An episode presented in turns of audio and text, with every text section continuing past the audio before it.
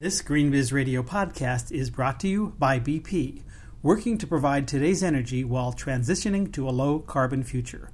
More information at bp.com/us.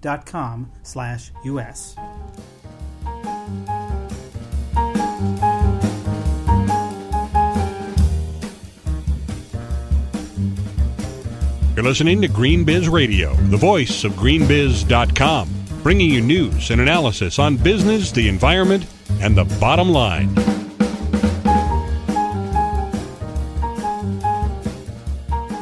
For GreenBiz Radio, I'm Matthew Wheeland.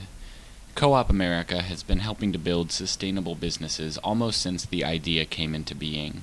Founded in 1982 as a network for environmentally friendly entrepreneurs, the organization has since grown to include thousands of businesses, large and small, all looking for ways to make the planet greener. The organization also hosts a twice annual Green Business Conference, one in San Francisco in the fall and another in Chicago that begins on May 14th. I spoke with Denise Hamler, Director of Co op America's Green Business Programs, about what the conferences have to offer, the growth of green businesses, and how smaller companies are leading the charge of innovation. Denise, thanks for joining us this morning. Next week is the second annual Green Business Conference in Chicago, is that correct? Yes, yes, it is. Will you tell me a little bit about uh, how that came about or the history of the Green Business con- Conferences? The Green Business Conference started um, seven years ago in San Francisco, and they're part of our um, Green Business Network here at Co-op America, where we bring together green business leaders to really explore how to be real, authentic green companies, and to invite companies that aren't green into our fold to learn how to be green. And we um, have these right before our green festivals, and so we're in San Francisco and also in Chicago. So we have um, a two-day event where we bring together business leaders before our Green Festival at the Green Business Conference to talk about how to really construct authentic green companies on every level, from manufacturing to service industries. And tell me a little bit about what attendees can learn at these conferences. I was at the one in San Francisco last year, and it seemed like just a really broad array of companies, uh, both in the depth of their green commitment already and just the fields that they're working in. If you're appealing to just about any kind of company, what sort of things are you offering up? Well, certainly everyone needs to think about and understand how to present their information to the marketplace. And so, since all things are mainstream, we have a number of speakers who are going to be talking about how to massage and how to talk to talk about your green practices to a wider consumer market. So we have Sara Snow from Get Fresh with Sara from Discovery Channel. Uh, we also have um, Bianca Alexander, who has a conscious living TV show, um, will be with us. And so pe- these people are going to be talking explicitly about how to frame your messaging. And then we have a, an amazing uh, person from a marketing firm, um, and he'll be talking about a conscious consumer report that they just finished, which is a national poll really identifying green consumer trends and attitudes and how businesses um, businesses will have access to this data and how they can walk away and think about messaging and um, profiling and um, their products and services to the marketplace. What's your take on the shift in the marketplace? It seems like obviously businesses and consumers alike are really starting to pay attention to green. Um, how deep has that spread? Are companies really starting to realize they need to get on on board with green in a big way? Certainly, we're seeing it every day. The Green Business Network here at Co-op America that produces this conference, we represent 4,000 companies, and these companies are screened for being indeed a socially and environmentally responsible company in how they operate and how they deal with their workforce and their sourcing and how they deal with their community. And, and so what we are seeing is increasingly more and more businesses wanting to align themselves with these green values these responsible green values. We're growing at two to three members a day. Certainly, the marketplace is becoming increasingly crowded. So we are very much all about the authentic green experience, really building authentic green businesses, none of this greenwashing. So we really turn our attention and help people think about how to be competitive within this field and how to really align your value system, a green value system, with the products and services that you deliver. If you're looking to build your membership up with very authentic companies, mm-hmm. what are the criteria you use to judge them? Basically, all of the businesses that apply for membership are asked a series of questions around the four stakeholders um, that are involved in any business operation, which is your relationship to um, your manufacturer, how you're manufacturing your product, um, your relationship with your workers, um, your community. And so we evaluate each company based on what industry they're in according to this questionnaire. So we are looking at those companies that really look at the full, the full uh, the full stakeholder approach to how they run their companies. Some people might be really into the sourcing of their product and haven't really thought about the workers or someone who's very interested in the workers but not in the sourcing. So not only do we walk people through the screening process, but we help them think about how to go greener. And that's what, what the conference is all about as well you know, if you're a manufacturer and you need to reduce your carbon footprint, we'll bring resources there to help businesses think about how to put together, you know, a blueprint for how to reduce their carbon, how to reduce their energy use. Uh, from everything from their fleet um, to um, you know enc- encouraging their workers to use you know different forms of transportation to get to work. So you can see the whole broad range of leading a green company, and certainly we've seen amazing successes for companies that started out being a totally non-green traditional company and have taken on this challenge and then within five or ten years completely transformed their operation. One company that I really enjoyed talking about is TS Designs. They were a traditional textile manufacturer out of South Carolina. They didn't think about the dyes they used, you know, the cotton that they used, and now within a very short amount of time have completely transformed their company into a green company. They use non-toxic dyes. They use organic cotton materials for their T-shirts. They use biofuels in their vehicles. Um, they're actually producing uh, biofuels at their plant. They've gone solar, wind. It's just, and it's really cute to watch them talk about this because every year they like challenge themselves to even go further in in how they're running their company what was behind this conversion? Do you have any sense of what? Well, I think what we find, Matt, in the industry is this. And many, many times there's somebody within the company that has an epiphany. And we would hope that it's, it's someone in that company that wells a a, a great deal of, of influence in that company. For example, you know, in Clif Bar, it was basically the owner of the company, you know, Gary Erickson, who said, "Oh, I have an epiphany. I want to turn my traditional nutritional bar company into a sustainable model. And I want everyone to be able to see how easy it can be um, or how challenging. So he basically took it on, hired a chief ecologist, and within 10 years, between 5 and 10 years, have completely transformed their company as well. In TS Design, it happened to be one of the owners of the company who was able to convince his partners that there was a there was a real business case to be made for you know manufacturing T-shirts um, in this country um, that were totally green, and and he has now tons of accounts, everything from rock and roll bands to Green Festival, in which you know they provide you know hundreds of thousands of sustainably produced T-shirts in the marketplace. Do you have a sense among your newer members uh, as part of this boom in, in awareness about green, uh, whether these are new companies that were founded with the ideas of being green, or if it's more conventional companies who have had some kind of epiphany like this? Well, certainly we see both.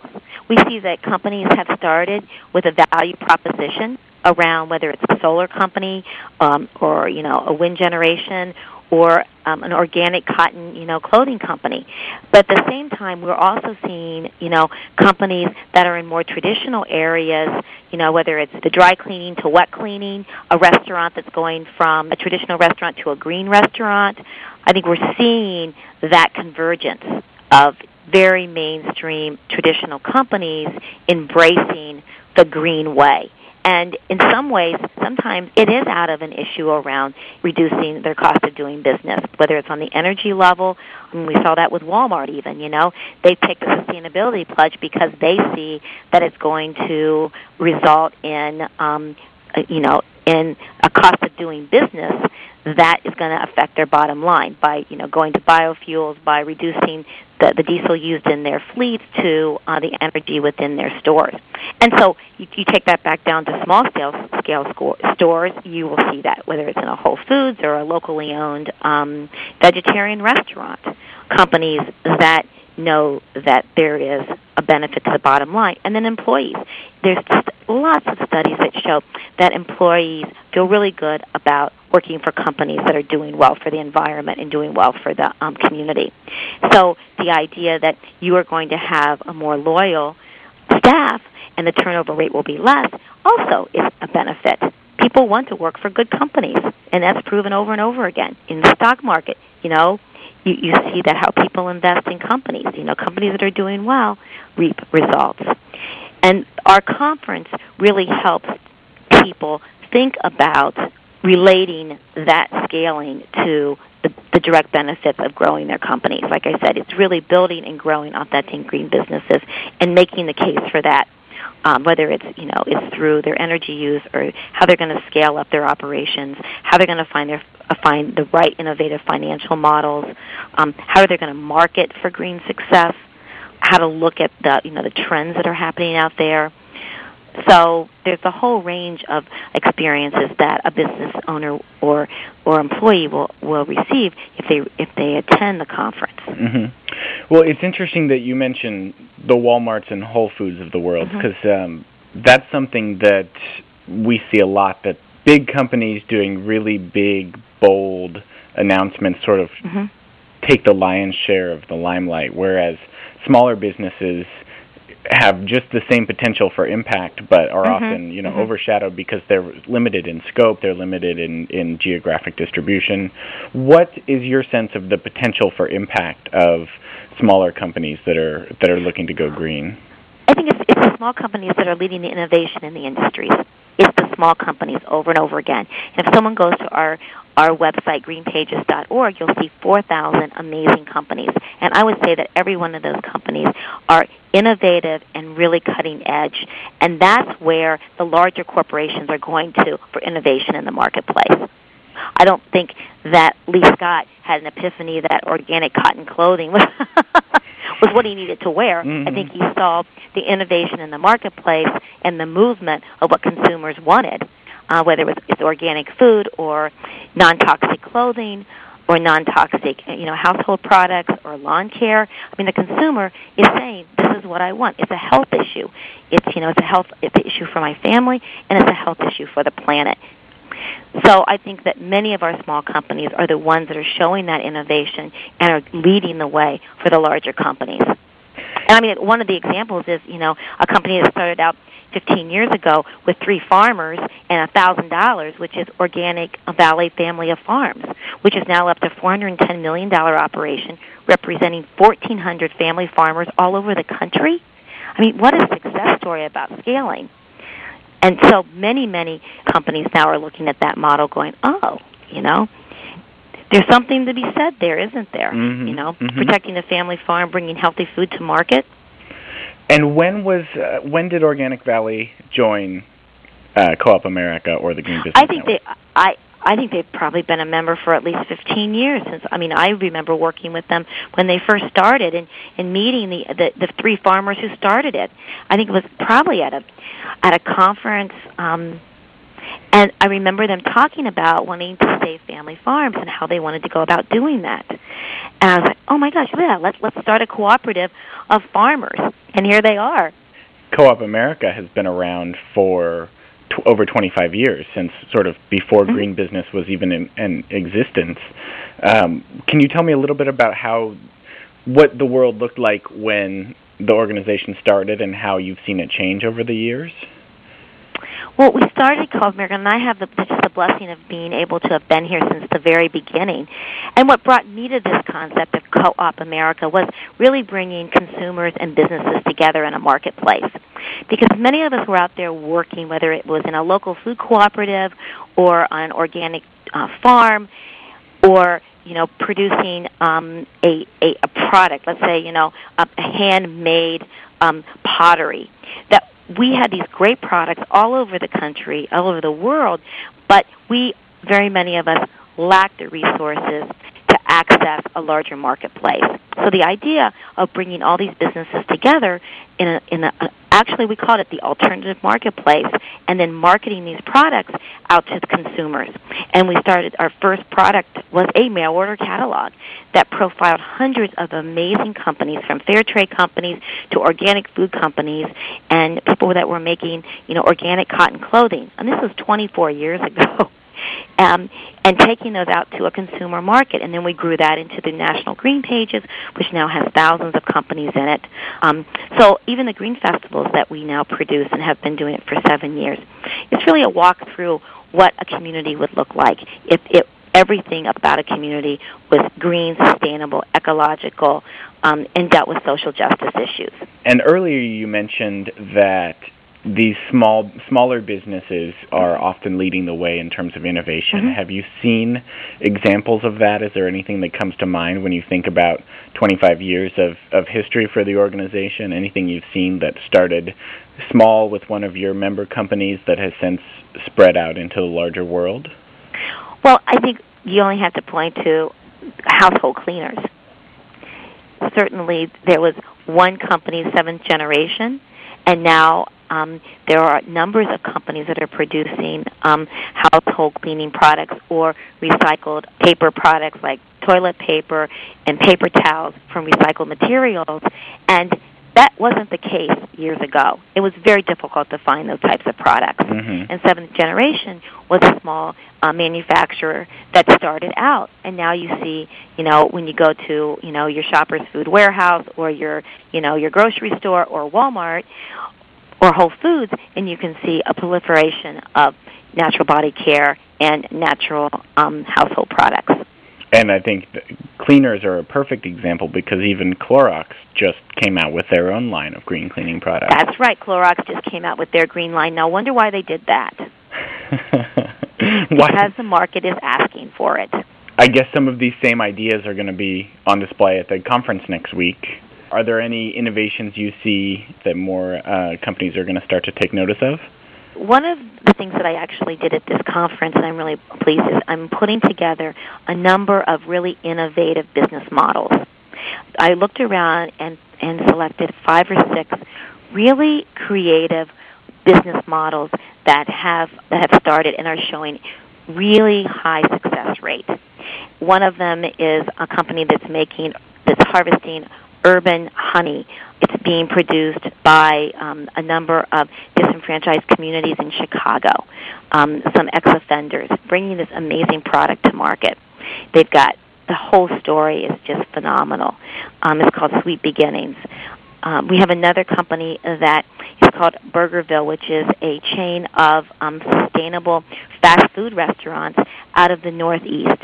An amazing model everything about the company is sustainable from how they source their raw ingredients to how they build their um, their stores.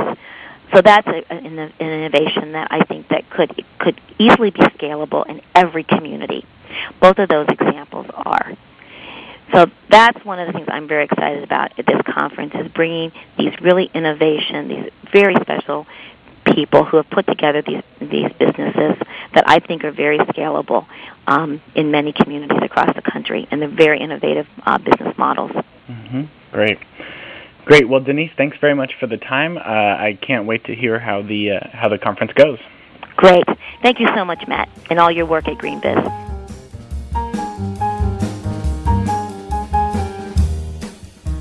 You've been listening to Green Biz Radio. For the latest daily news on business, the environment, and the bottom line, and to sign up for our free newsletters, visit greenbiz.com.